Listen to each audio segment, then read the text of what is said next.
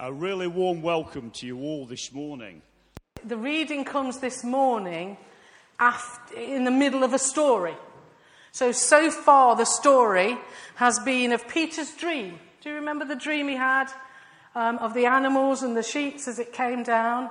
And Cornelius and his encounter with God. And we pick up the story where God is bringing them together from Acts chapter 10. Thank you, Karen. So it's Acts chapter 10, um, verse 23. Peter invited the men in and persuaded them to spend the night there. The next day, he got ready and went with them, and some of the believers from Joppa along with him. The following day, he arrived in Caesarea, where Cornelius was waiting for him, together with relatives and close friends that he had invited. As Peter was about to go in, Cornelius met him, fell at his feet, and bowed before him. But Peter made him rise. Stand up, he said. I myself am only a man. Peter kept on talking to Cornelius as he went into the house where he had found many people gathered. He said to them, You yourselves know very well that a Jew is not allowed by his religion to visit or associate with Gentiles. But God has shown me that I must not consider any person richly unclean or defiled. And so, when you sent for me, I came without any objection. I ask you then, why do you send for me? Cornelius said, It was about this time, three days ago, that I was praying in my house at three o'clock in the afternoon. Suddenly, a man dressed in shining clothes stood in front of me and said, Cornelius, God has heard your prayer and has taken notice of your works of charity. Send someone to Joppa for a man whose full name is Simon Peter.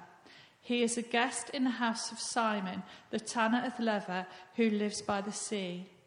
And so I sent for you at once, and you have been good enough to come. Now we are all here in the presence of God, waiting to hear anything the Lord has instructed you to say. Peter began to speak. I now realize that it is true that God treats everyone on the same basis. Those who worship him and do what is right are acceptable to him, no matter what race they belong to. You know the message he sent to the people of Israel, proclaiming the good news of peace through Jesus Christ, who is Lord of all. You know of the great events that took place throughout the land of Israel, beginning in Galilee after John preached his message of baptism. You know about Jesus of Nazareth and how God poured on him the Holy Spirit and power he went everywhere, doing good and healing all who were under the power of the devil, for God was with him. We are witnesses of everything that he did in the land of Israel and in Jerusalem. Then they put him to death by nailing him to a cross. But God raised him from death three days later and caused him to appear, not to everyone, but only to the witnesses that God had already chosen, that is, to us who ate and drank with him after he rose from death. And he commanded us to preach the gospel to the people and to testify that he is the one whom God has anointed, judge of the living and the dead. All the prophets spoke about him, saying that all who believe in him will have their sins forgiven through the power of his name. While Peter was still speaking, the Holy Spirit came down on all those who were listening to this message. These are the words of the Lord. Thank you, Karen. Can I invite you, Rupert, to come and bring God's word to us? And can I just pray for you yes, before please. you do that? Yes, please. Lord, I thank you for my brother Rupert. I thank you for his willingness to serve you this year in that role as president. Thank you for all of the seeds he's sown around the nation. And now, Lord, we ask you to bring your word to us, a word that you promised would not go out and come back empty. Mm-hmm. Would you speak to us, Lord, through Rupert? Amen. Amen. Amen. I need the. Um remote control. Thank you, the presenter. And you point over there, do you, when you. Just press it, right. Okay, that's fine. Sorry, I need to clarify one or two basic things before I start, or else I'll end up in a mess somewhere. And thank you for the uh, invitation. It is good to be here. It is a joy to be here. Uh, I've been doing this now for about a year, and as I said a short while ago, uh, this really is my last weekend uh, when I would be uh, visiting churches before the uh, assembly, which is coming up very soon in Harrogate, when I will be succeeded by Diane Tidball, a name you might well know in these parts. and so, yes, it's good. And it's good to come and share with you. And I, I hadn't appreciated that you were celebrating your 50th uh, year anniversary. Or it's a whole year of celebration. Is that right? That's the way to do it, isn't it? A year of celebration. Brilliant. 50 years of God's faithfulness. That's good news. And we've got a past pastor here, uh, I, I, heard. 50 years of uh, uh, lives being touched and lives being transformed by the gospel. That's something indeed uh, to celebrate. 50 years of discipleship and trust in God. Uh, that's pretty good going, and that is indeed something uh, to celebrate. Um, and it's good that you are, because it's good to spend time reflecting that way, to giving thanks to God. And it's good also to honor those who've gone before, uh, to honor them, because we build ministries on those who've gone before, do we not? And we're grateful for those whose vision it was uh, in you know this place and who's ministered here. And of course, they've passed the baton on to us and here we are now. And it's good to come uh, and to share with you and to be a part of that. My theme has been about being anointed to do good. Our text this morning is found um, in a piece of scripture where we are told that God doesn't have favorites. Uh, God has, is not into favoritism. And I've chosen this picture because this picture reminds me of that Revelation 7 uh, image and passage of heaven where there are people of tribes and nations and tongues all coming together. Um, I find that a very helpful um, reminder. I find this image a helpful image because as I have been a pastor now for a good number of years, uh, I have been seeking by the grace of God to build what I'm calling multicultural churches. Churches which recognize people from different nations, people with different tongues, people with different cultures. To be honest with you, every church should be a multicultural church in the sense of every church consists of people of different cultures. Every church. Um, in our nation, we are preoccupied with the whole black and white thing and the whole ethnic thing, so we've focused on that aspect of it. Um, but it's really bigger than that. And this um, text that I'm bringing you today really is found in that passage where God is saying, I recognize all people, and I'm here for all people of all nations. It's in that context that we see Peter, who is a Jew, going to Cornelius, who is a Gentile. The two are not supposed to come together. And in that context, we see and we hear what he has to say. Peter says of Jesus how he was anointed uh, with the Holy Spirit and power, and how he went around doing good and healing all who were under the power of the devil because God was with him. And I would want to explore that with you for the next uh, short while. Jesus went around doing good. It's not a fancy word, is it? It's, it's, it's, it's not a presidential kind of word, doing good. It's a naff kind of word, quite frankly, to say, did good. And yet, I think at the end of my life, I would be delighted if people were to say off Rupert, he went around when he wasn't being naughty. he went around doing good. That's what was said of Jesus. He went around doing good. What is he getting at? I want to try to extrapolate from that and I want to go and dig a bit deeper to see what is into this uh, doing good thing. I want to suggest to you that doing good is about going around promoting well being, helping people, uh, you know, encouraging shalom and well being and wholeness with God.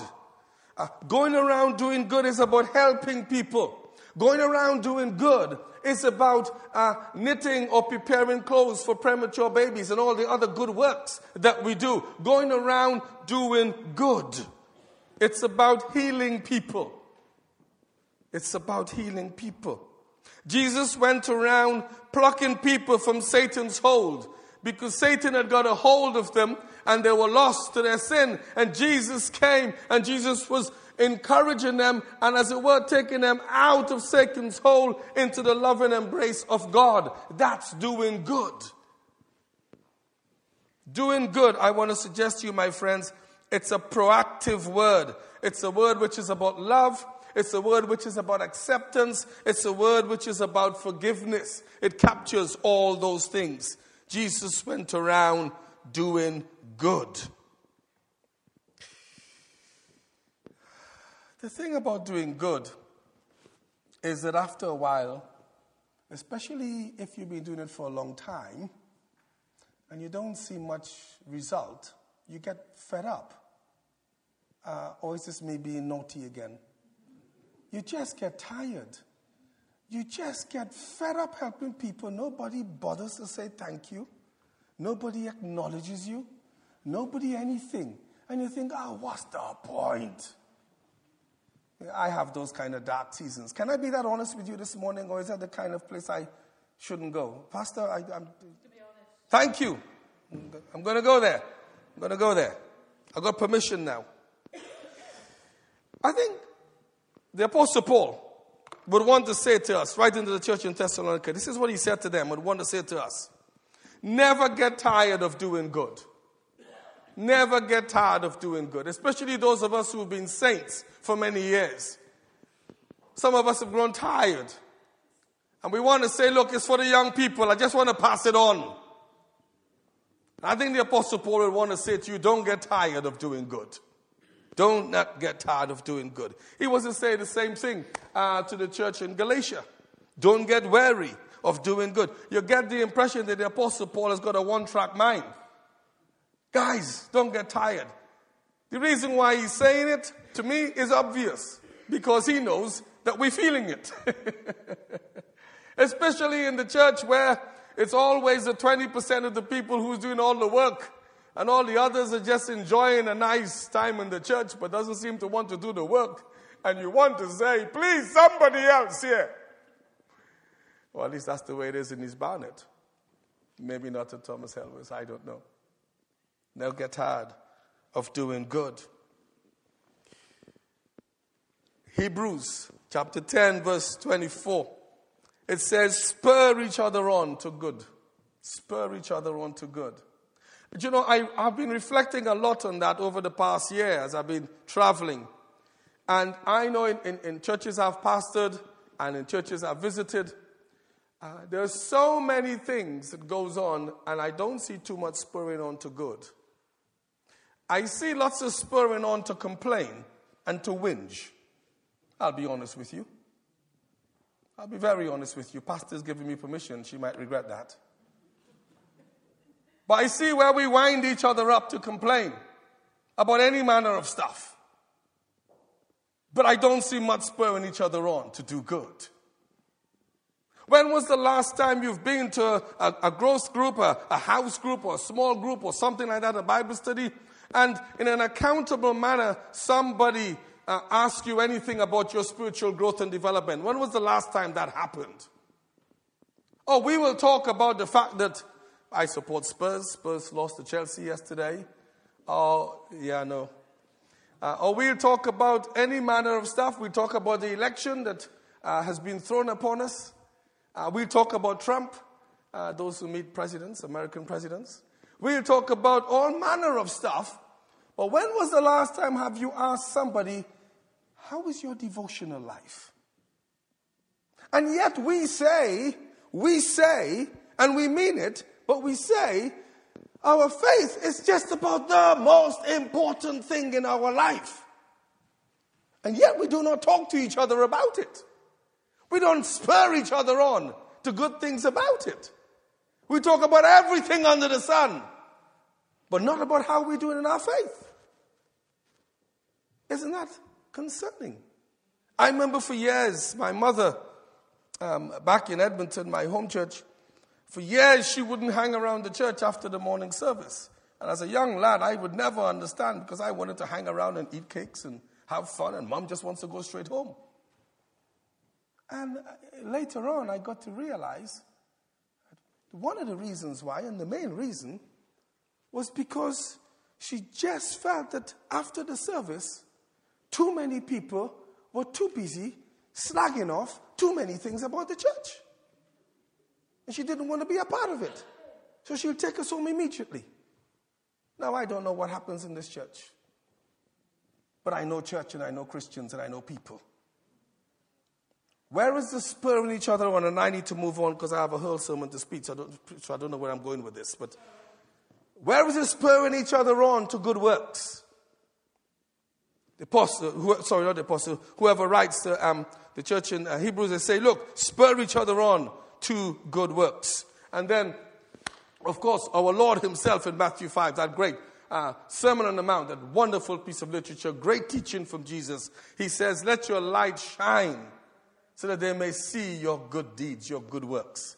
And so, praise Father in heaven, let your light shine, let your good works shine. Let it shine.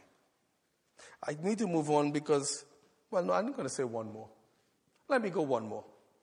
Take the Apostle Paul in uh, writing again to, to Ephesus in the church there.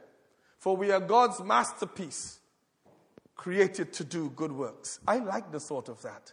Long before you and I even thought of the Lord or thought of anything, He's been thinking of us and He's thought of works and good works for us to be doing.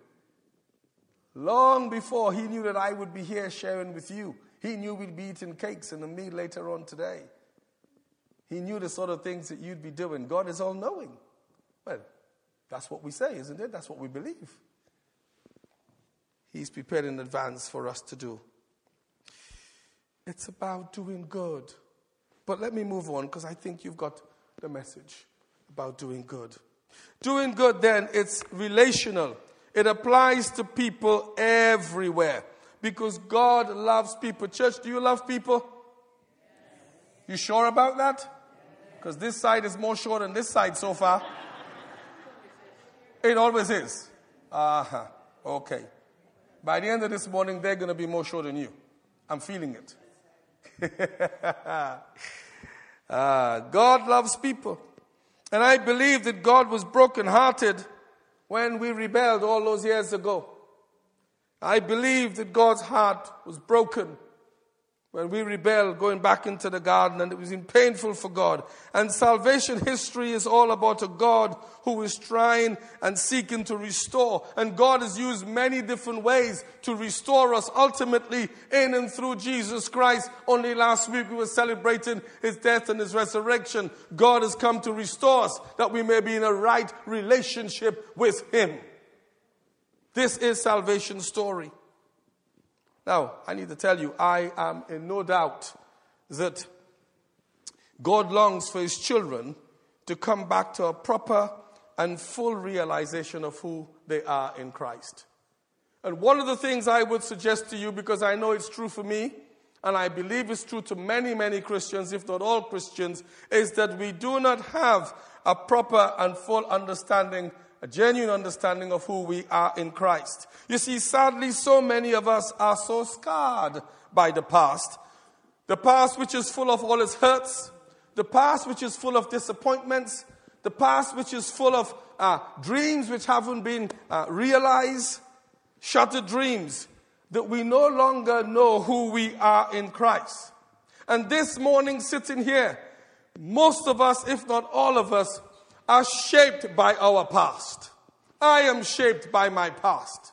We are shaped by our past and something of the negativity of the past. And some of us are trapped by the past, the things of the past. Because our whole perception and understanding of who we are has become so distorted, so jaundiced, so badly manipulated and used by Satan that we're stuck somewhere in the past because of all the stuff which has happened to us in the past.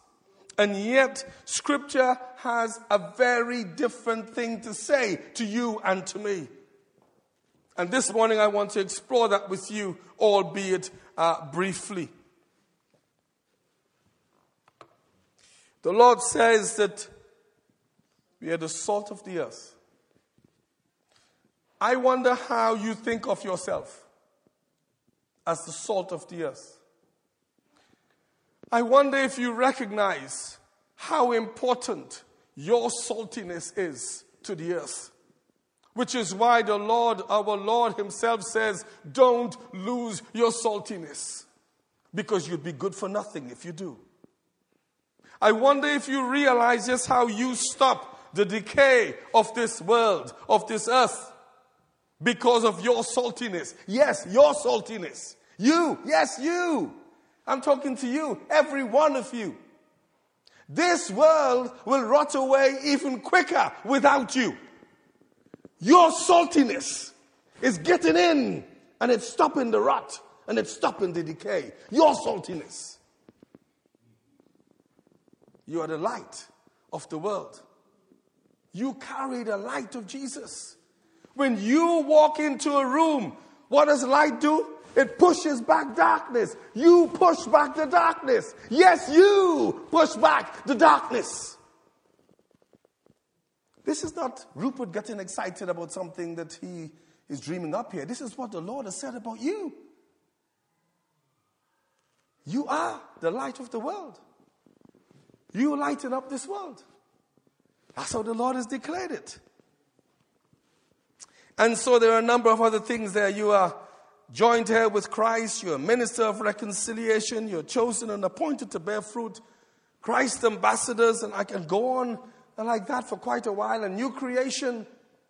You have the mind of Christ, it says in 2 Corinthians, 1 Corinthians 2. So much I can say about who Scripture declares us to be. This is who we are. I just wonder when you looked at yourself in the mirror this morning, is that what you saw? Because most of us don't really like much of what we see. Most of us. And most of us sitting in churches don't think we have an awful lot to give because half the time, if not most of the time, if not all the time, we're too busy thinking about what was as to who God has declared us to be in and through Jesus.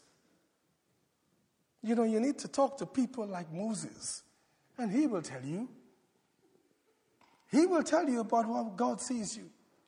And he will tell you of the God who takes you for who you are. And he will tell you about the God who, when you complain, he says, Okay, I will give you your brother. And when you complain some more, he says, Okay, what's in your hand? And he says, A piece of wood. He said, Okay, we'll use that, that the power of God might be displayed. God was saying, Moses, whatever you say, I'm journeying with you because Moses, it's you I've come to raise up. And whenever, and whatever excuse that you and I make this morning, God comes to say to you, but it's you I come for. It's you I'm raising up. You belong to me in and through Jesus. You are my child. And I've come to journey with you. I've come to build my kingdom through you. I've come to do work through you. Yes, you, with all your failings, with all your shortcomings. Yes, you. And I'm comforted by that because you've heard about my pig riding thing this morning. As a little country boy coming from, I was talking uh, with Pastor Mark about this. We were reminiscing because we were at Spurgeon's together, studying together. We were in the same batch at Spurgeon's. But uh, just reminiscing, as a little country boy coming from the Caribbean, uh, sometimes I have to pinch myself and to remind myself that yes, it's me. God has raised me up for such a moment as this. So, all what I share with you, I have to work it through too. This is who God has declared you to be. Where am I? So, I want to explore that with you because I think it's important we get a right understanding of who we are. You might be saying, uh, Who me? I, I really can't do that much. It's just little me. Well, can I ask you this? Have any of you ever been uh, in bed with a mosquito. Because if you have, and some of you have, you will know this little mosquito will drive you. As little as it is, you'll be out of there like a flash. Don't come telling me little things don't make a difference. Little things make a big difference. Yes, you. Yes, you. God has come for you. He's invested himself in you. He's made you in his image. Bad things have happened along the way, but God has not given up on you. And God still longs to do his kingdom work through you. We are his hands and his feet and his eyes, as one person once said. As our union, we are encouraged to um, build uh, healthy churches in relationship together for mission. And I think that's a, a beautiful thing because it reminds us that mission is what we are about. It's about reaching out and letting others know of this wonderful God, letting our light shine, not putting it under a bushel. Uh, it's allowing our saltiness to be and all such things, uh, bearing fruit for Jesus. And we do it together as a family. And it's good that we are a part of the family. And thank you again for inviting me uh, that I may uh, continue to be a reminder to you and to all those whom I visited, because that's what presidents do, that we are a family together, a union consisting of associations and uh, churches and colleges, belonging together, as we were told earlier on at the beginning of the service. Together, we make a significant difference and impact in our nation. And I always say, uh, at the beginning I started, so I will finish by saying, uh, not the sermon, you understand, I'm finishing my baton. Um, sermon's nearly finished, but not quite. Um, uh, by saying that, like any family, if not all families, there are issues and there are things that we don't always agree on. And we see things differently. But like all families, we're called to be a people of reconciliation. We are ministers of reconciliation, the word says to us. And so it's up to us to talk and to pray and to discern and find ways to stay together and work things through as opposed to just getting the ump and walking away uh, from each other. And so, uh, bless you and thank you for the invitation. Jesus went around doing good. Let me suggest some things to you um, very quickly. I think that means that Jesus was putting other people's interests before his own. I think that suggests that Jesus laid aside his rights and humbled himself and became obedient to death, even death on a cross. That great uh, Philippian hymn that tells us that. Jesus did not consider his status uh, in that way, but actually he, um, he lowered himself, he humbled himself, becoming a servant. I think all of that is captured in this comment that Jesus went around doing good. You see, if you're full of yourself, you cannot go around blessing each other. If you're full of yourself, you cannot go around watching each other's feet because you wouldn't do it, because the disciples didn't do it, because they were full of themselves. But Jesus, knowing who he was, knowing where he came from, knowing where he was going, he was able to say, you know something, guys? I am secure in myself. I will wash your feet. When you're secure in yourself, you could do the dirty jobs. You can do the menial jobs. When you're secure in who you are and knowing who you are. Church, know who you are this morning in Jesus. Know who you are. Know where you came from and know where you're going. And so go around doing good. I want you to listen to this, please, my friends, and to hear it clearly. That which Jesus did, we are called to do too. It's our mission too. Earlier on, we had a reading about uh, Jesus, the one who's our master and our Lord, and, and we say, do we not, that God is the same yesterday, today, and forever. This side is still stronger than that side.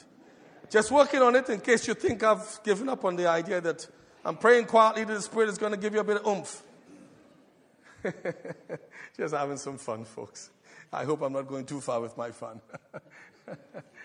you say God is the same forever. Now, here's the thing Jesus came, He was full of the Holy Spirit and power. I like to explore with churches do you think you have power? Do you think you have power? And this is what normally happens. Either we're all too humble, or nobody wants to admit that they've got power. Do you know that God says you've got power? Acts 1 8. Jesus, post resurrection appearance, he says to them, Go, I'll meet you in Galilee. And he says, The Holy Spirit will come. And when the Holy Spirit comes, what will he give? Power. This side is getting louder than this side. Hallelujah. Answered prayer. Power. So, church, why would you not want to admit that you've got power in Jesus? What is your fear? What is your concern? What is the misunderstanding? Why would we not say we have power?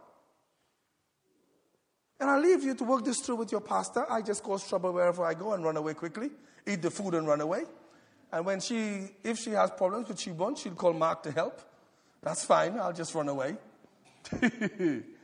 You're powerful people because the Bible says so. Powerful to do the things of God. Powerful to go and live for Jesus. Power in the sense that courage comes and all those things that comes that we may actually fulfill the mission that God has set for us. He's given us power. When the Holy Spirit comes, you will have power power to go around demonstrating God's compassion and God's mercy, power to pray for your brother or your sister, and in the name of Jesus, see healing because Jesus went around healing people, and what Jesus did, we are to do too. We have power for that. And don't come telling me, please, well, Pastor, we've stopped praying for healing because we, some people didn't get healed. Well, have you stopped praying? Because I've prayed some prayers that never got answered, but I haven't stopped praying. So why we stop praying for healing? Why? Why? We have. And yet Jesus did it. And he says, and we say, whatever our Lord does, we want to do too, because he's our Lord and he's our master, and we emulate him, we copy him. And yet we draw the line when it comes to power and when it comes to healing. And I don't get it. And lots of clever people with lots of big words, have given lots of big explanations why, and I don't buy it. Because my Bible tells me otherwise. You powerful people, please, may I this morning remind you do not allow Satan to deceive you. He will want you to think you're washed up. He'd want you to think you're a husband. He'd want you to think you don't have any power. He would want you to think that you are the sum total of all your mistakes in the past. And yet God comes to give you, John 10 10, to give you life and life in all its fullness. That you may go in the strong, in the mighty, in the powerful name of Jesus and do good. In other words, minister, be a blessing to his people. I don't really know where I am with these slides. I always get carried away, and for a year I've got this wrong. So, so it's been said that uh, to tell the truth, we must show the truth. Uh, or people do not care how much you know until they know how much you care. I think there's a lot of truth in that. For too long, we have relied on words. As an evangelical people, we've relied on words. By the way, can I just please make it clear this morning? What's the time? I nearly finished. Uh, can I just make it clear this morning that I'm not talking about salvation by works? For those of you who are astute Bible scholars who are thinking, whoa, is he preaching you're going to get saved by doing good works? So that's not what I'm saying. If you heard me well, you would hear this all about in and through Jesus. For too long, we've relied on mere words and just words. And I think it's been damaging. I think we're living in an age now where we need to be careful because now we're relying too much on just good works. And we're not bringing any words in. And I think we need to be careful. I think it's important to do many good things in the community as your church is, as, as my church is doing too. And rightly so too. But, friends, there comes a time when you have to use words too. It's a happy marriage of both. Please, may I just make an appeal for that? I believe it's the proclamation and the demonstration uh, of Jesus which made perfect evangelism. Jesus didn't talk it, he did it. He didn't just uh, uh, heal people, he had words to say to them too. It was both coming together. So may I just encourage us to hold that together. It's something I struggle with uh, in my own church because, like all of us, uh, it's a sign of the times in which we're living in. But anyway, let me try to wrap this sermon up. If I could find out where I am in my notes, because I don't know where I am. So, it was uh, Mother Teresa who said, uh, God still loves the world today through you and me. And this is my hope for us as Baptists, Baptists together. This is my hope for us. That we grab hold of the truth of who we are in Jesus and we live that truth in the big ways and in the small ways. A quick story. Let's assume, what have you got around here? A little, uh, uh, uh, Waitrose, uh, Sainsbury's, Tesco. You go into one of these supermarkets, there are others around. And let's say that uh, uh, you go in there and, and, and, you, and you meet somebody, and, and this person is standing there. This person is, let's say that they are vertically challenged. They're short and they want to get their favorite soup. But their favorite soup is where? The top shelf. Oh boy. So they've gone to the supermarket and they can't reach the top shelf to get their soup. And you've come along and you've helped them to get their top, uh, to get the top shelf to get the soup for them. Let's assume that this brother, this sister, this person is a Christian. Let me tell you what you've just done. You've just done a wonderful thing in your good works. Because that morning when they got up, they were praying, Lord, they always put my favorite soup on the top shelf. Please send somebody to get my soup. Somebody. Why can't they put the other flavors up there?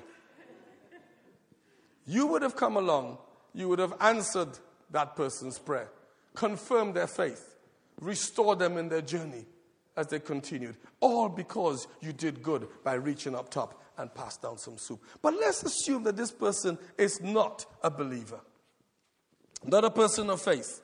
Uh, Laurence Singlehurst, in his book Sowing, Reaping, Keeping, tells us that we live in these times where you have to do at least seven acts of good works before people are warming up to the things of God and things of God in that way. So I don't know where this person is in the chain of things, but you, by reaching up and passing it, becomes this person who takes them to the next link in the chain. If it was minus seven, they've got to minus six. And if it wasn't zero, they're going to one in the other direction, in the positive direction. And you have warmed them up, and someday this person is going to be sitting in a church somewhere, in a Bible study or something, and they're going to testify. You know, I remember one day when somebody helped me with a tin of soup. Now I know it was God. Are you with me? You're still not sure, are you? It does happen, my sisters and brothers. It does happen. Have this expectation in your heart. This is how God works. You and I never know how the kingdom is at work with the little things that we do. You don't always have to tell people the four spiritual laws to think that you're doing something for Jesus. But there is a time to tell them something about the four spiritual laws. So, to finish, I'm not even going to comment about uh, doing the greater things. Uh, I just want to say, let's just do the things that we're called to do. And then let me make this quotation to you because I quite like this. John Wesley. He says, Do all the good you can, by all the means you can, in all the ways you can, in all the places you can, at all the times you can, to all the people you can, as long as ever you can. Do good because you are anointed to do good. And as you do it, as it was for Jesus, Acts 10:38 says Peter, How did he do it? Because God was with him. Matthew 28 20, Jesus says, And lo, I will be with you always. I will be with you always. Do good. Remember, Jesus is with you. And remember, He's given you all the tools to do the good. Jesus before you, Satan behind you. Don't let him take you back there with all the bad stuff. You move forward with the good stuff. My friend from Hartlepool, uh, and with this I'm definitely finishing, he used to say, and I loved it when he said it, I could never quite say it like him. He used to say, with our Lord Jesus, the best is yet to come. The best is yet to come. God bless you as you go in his name to do good.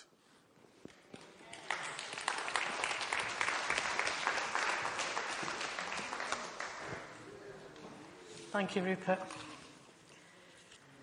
It reminds me of the word that Mark's carrying at the moment as well that God wants to do immeasurably more than we can imagine. but He needs a response from us. We've been stirred and we've been challenged. Let's respond, if we can, with the words of this next song together. Let's stand and sing. I will offer up my life.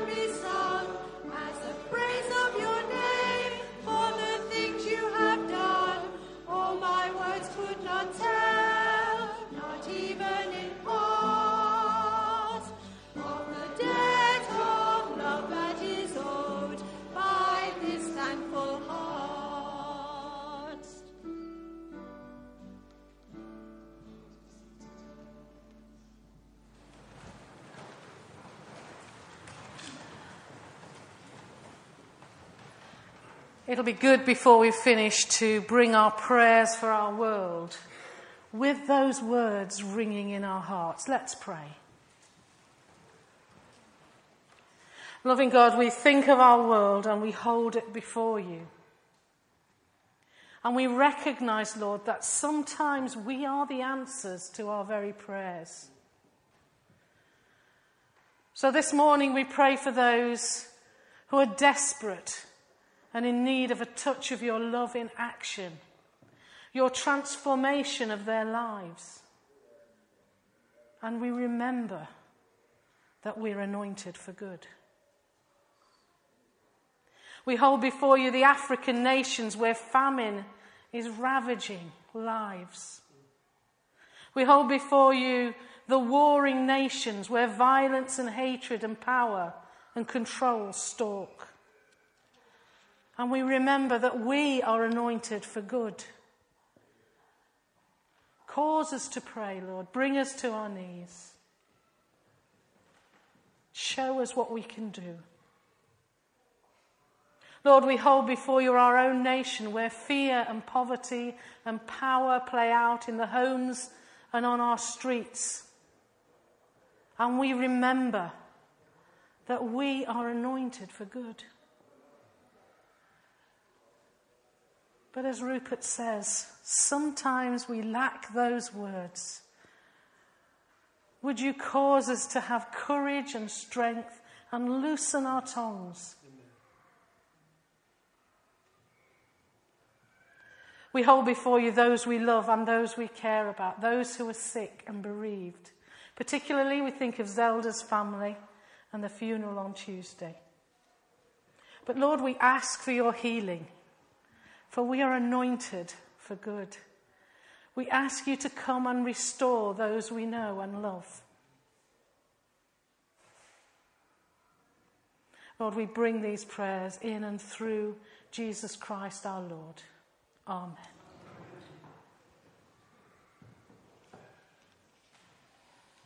Let's sing our final song together. Um, I changed it this morning and I've confused everybody. Um, I'd like us to sing I, the Lord of Sea and Sky, again as a response to what we've heard. So let's stand and sing that. The words should be next there. Wonderful. Let's stand and sing.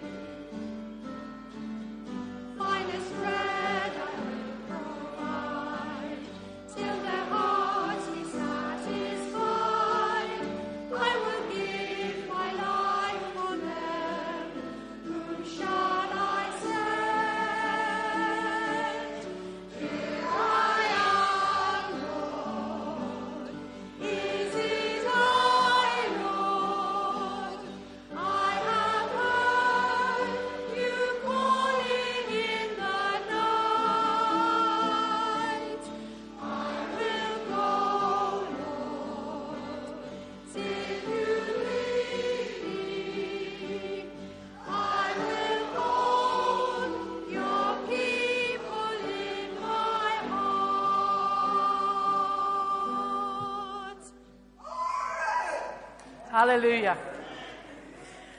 I know cake is calling, and I know food smells good. But I want you to just dwell for a moment. I really feel quite stirred about this. That if God is speaking to you this morning, if you are responding and you would like someone to pray with you, then there'll be a prayer team here to pray with you.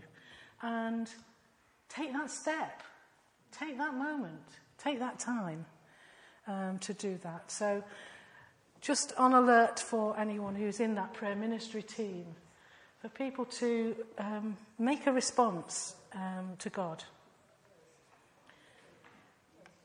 It is good. We started with those words, big Baptist family. And I think, as a Baptist family of uh, national and local um, and regional together, we should finish with the grace.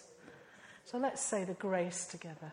The grace of our Lord Jesus Christ, and the love of God, and the fellowship of the Holy Spirit be with us all, evermore. Amen. Amen.